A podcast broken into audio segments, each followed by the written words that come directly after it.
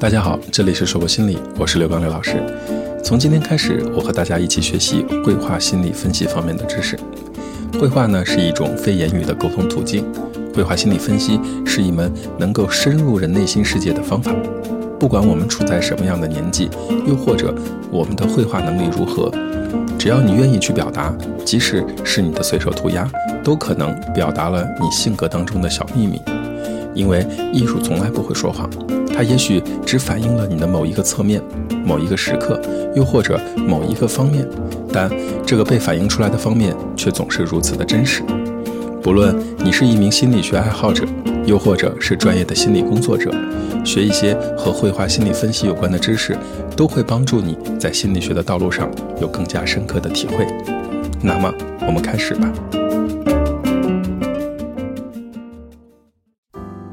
绘画心理分析的起源呢，可以追溯到史前人类岩洞壁画，那些图形符号都是人类曾经的语言。我们去看古代壁画上的图文，又或者进入墓穴看到各种壁画场景，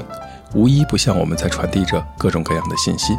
有些是显而易见的，有些是需要经过深思熟虑的。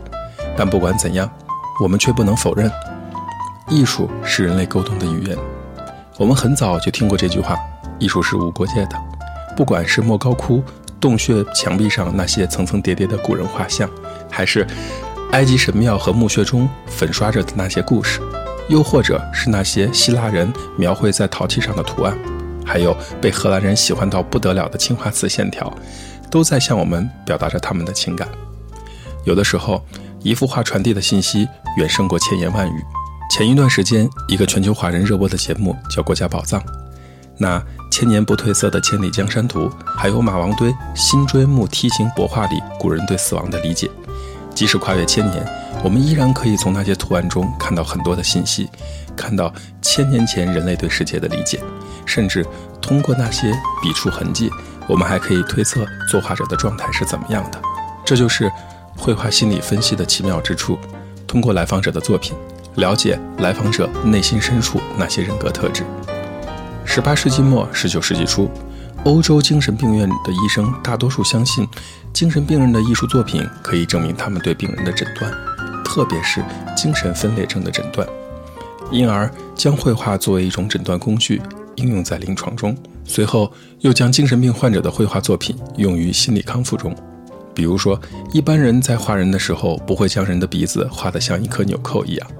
如果在观察中，发现作画者的行为很怪异，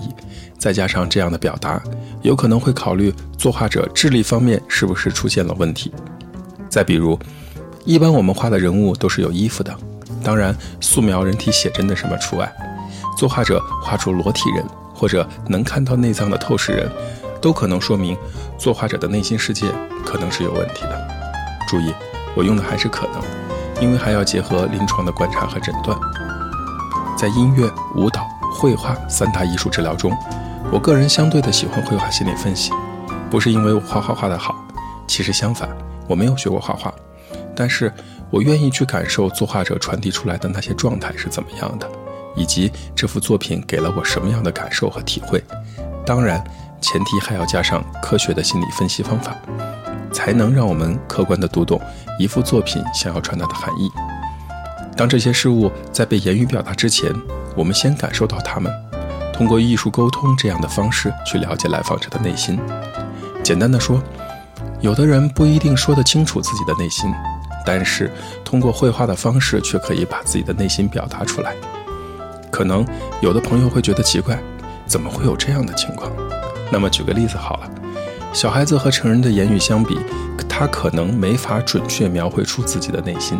但是，通过绘画，可以很直观地表达出来。比如，儿童在画中用了太多的冷色系表达，一般可能家教比较严，家里的要求会多一些；而用了很多红色、黄色等明亮颜色做表达，那么可能是一个自由自在、无拘无束的状态。即使是成人，使用同一种语言，可能却表达了不同的意思。但是通过绘画的方式，反倒可以很好的了解对方的内心是怎么样的。绘画天然就是表达自我的有效工具，它是表达潜意识的直接工具。人们在作画时会很自然地浮现出一些联想、记忆或者某些片段。我们不会具体去探究那是什么，但会把这些情绪体验用线条和色彩表达在作品当中。绘画心理分析的基础理论呢，就是精神分析。提到精神分析，当然要提到心理学界的大神弗洛伊德。弗洛伊德提出一个心理学术语，叫做潜意识。潜意识是什么呢？是指人类心理活动中不能被认知或者没有被认知的那部分，是人们已经发生但并未达到意识状态的心理活动过程。而绘画呢，能够直接的反映人们内在的潜意识层面的信息，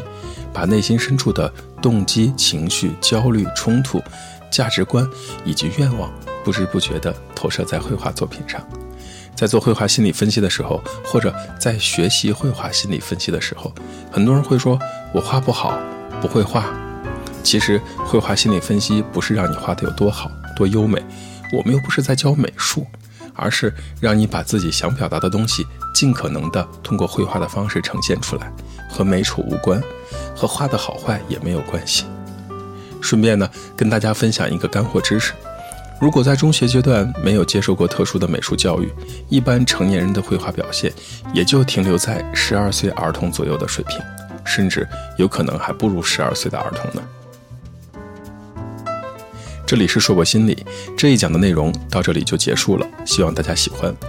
如果你很喜欢关于绘画心理方面的知识，也欢迎你加入到我们的互动当中。我今天给大家留一个课后的小练习，请你拿出一张 A4 的白纸，用彩色铅笔或者彩色蜡笔在纸上画出你的一种情绪。注意，是画出一种事物去代表自己的一种情绪哦。如果画好了，可以去感受你画出来的情绪是什么，到底它在向你传达着什么样的信息？你又是否觉得这张画表达了你想表达的内容？如果你愿意，可以在画的背面写下你的年龄、性别、职业以及你想表达的一切，发送到我们的邮箱二八零八五九二四零后头 qq.com，会有机会得到我们认真的回复哦。这里是硕博心理，我是刘刚刘老师。虽然我们只是心理学界的一棵小树苗，但是我们努力做到自己的最好，用真诚的态度、客观专业的方式，向每一个愿意关注我们的人分享一切你想知道，而我们又恰好了解的心理学知识。请记得，不管你在哪里，世界和我陪伴着你。再见。